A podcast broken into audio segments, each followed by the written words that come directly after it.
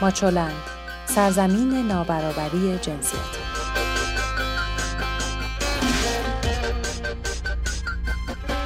سلام شما به پادکست هفتگی ماچولند گوش می‌کنید. این 161 کمین پادکست خبری ماچو نیوزه.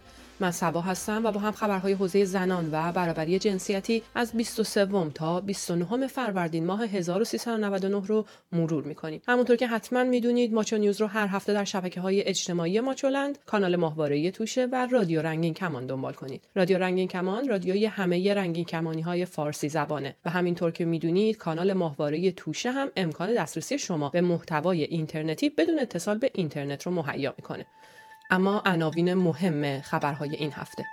ادعای معاونت امور زنان مبنی بر ارائه وام به زنان سرپرست خانوار. اعتراض زهرا آیت اللهی به یک پست اینستاگرامی معصومه ابتکار.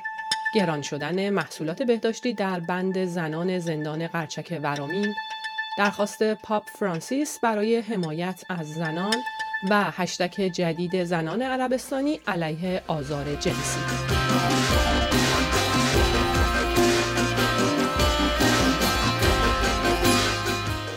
خبرهای این هفته. مسومه ابتکار معاون امور زنان و خانواده ریاست جمهوری می‌گوید معاونت تحت نظرش توانسته وامهای محدودی رو برای زنان سرپرست خانوار در استانهای مختلف فراهم کنه. او بدون اشاره به مبلغ این وام و نیز تعداد زنانی که این وام در اختیارشون قرار گرفته گفت که برای کارآفرینی و اشتغال زنان روستایی همکاری های خوبی با وزارت جهاد کشاورزی انجام شده. اما خبرها در مورد مسومه ابتکار به همین جا ختم نمیشه. مسومه ابتکار در صفحه اینستاگرام خود به خانواده ها توصیه کرد پیامک 123 رو جدی بگیرند.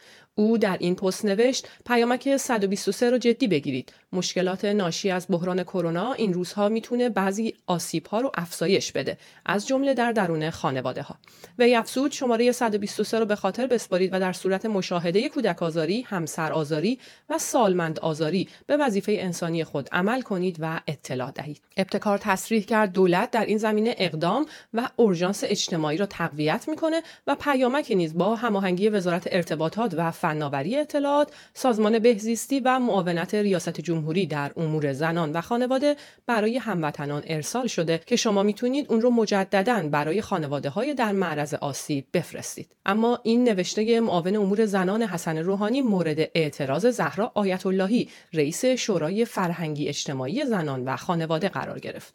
او گفت برخی مسئولین ایران را با دنیای غرب اشتباه گرفتند.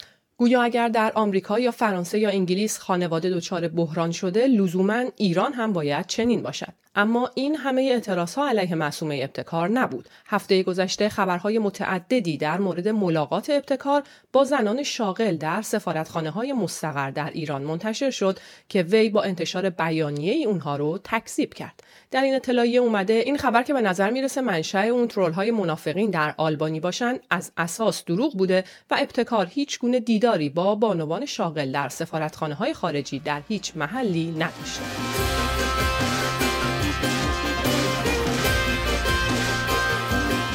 خبر بعد این که امید مرادی وکیل چند زندانی در زندان زنان قرچک ورامی نوشت که اقلام بهداشتی بعد از شیوع کرونا در این زندان بسیار محدود و گران شده است. به گفته امید مرادی وکیل پایه یک دادگستری در پی این محدودیت ها زندانی باید مواد اولیه بهداشتی مورد نیاز خود را به چندین برابر قیمت رسمی از فروشگاه زندان بخرد. مرادی افزود در زندان زنان مایه دستشویی که بهای اون 10 تا حداکثر 15 هزار تومانه به مبلغ 75 هزار تومان یعنی پنج برابر قیمت مصوب در فروشگاه زندان فروخته میشه. به گفته او حدود 2000 نفر زندانی زن در قرچک نگهداری می‌شوند و امکانات ارائه شده به اونها از حد معمول پایین تره.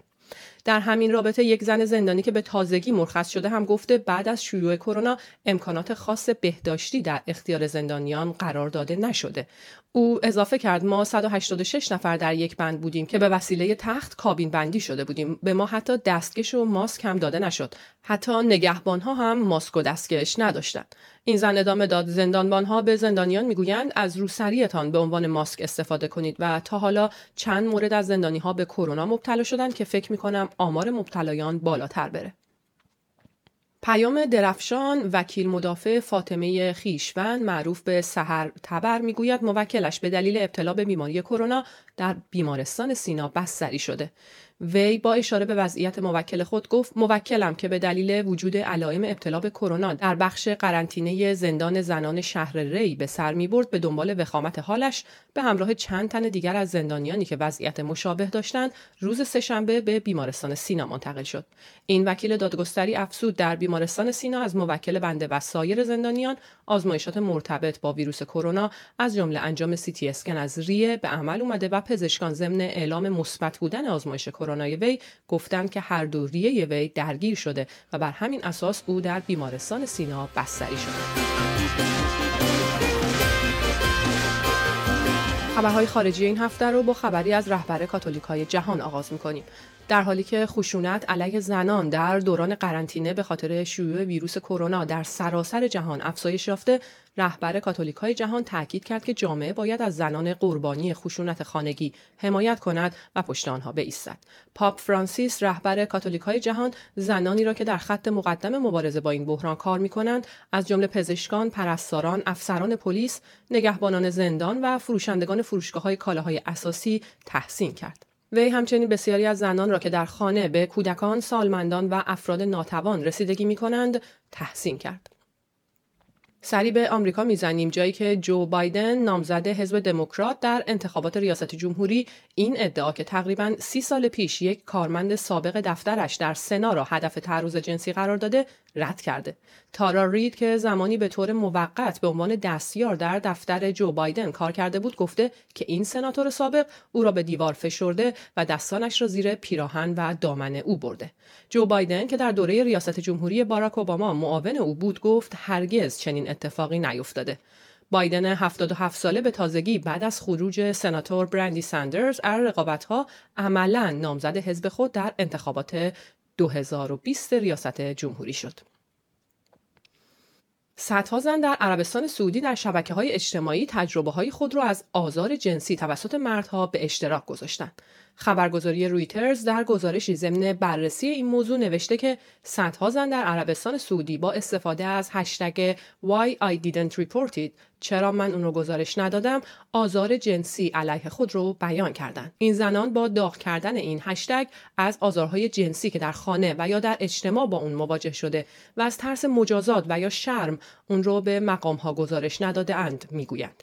مقام های عربستان سعودی مدعی هستند که خشونت خانگی و آزار جنسی علیه زنان را غیر قانونی اعلام کردند. اما گزارش ها نشان میده زنانی که این آزارها را گزارش کردند با کمپین هایی در رسانه های اجتماعی مواجه شده و مورد سرزنش قرار گرفتند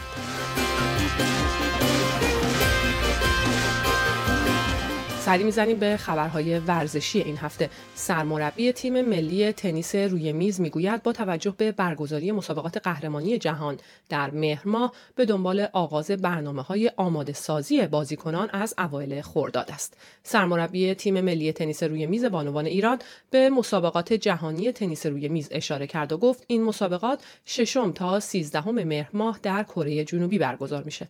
البته ممکنه به دلیل شیوع کرونا این تاریخ باز هم تغییر کنه اما تمام برنامه ها رو آماده کردیم تا در صورت موافقت وزارت ورزش و جوانان از اوایل خرداد ماه اردوهای خود رو شروع کنیم. این اردو تا زمان مسابقات ادامه داره و تعدادی تور بین المللی رو هم در برنامه داریم. تا اگر شرایط جهانی مساعد باشه به یکی از اونها اعزام بشیم. این بود خبرهای این هفته. هر جا که هستید سالم و تندرست باشید. ویدیوها، مقاله ها و خبرنامه هفتگی ماچولن را در وبسایت ماچولن به آدرس ماچولن نقطه شبکه های اجتماعی یا کانال ماهواره توشه پیدا کنید.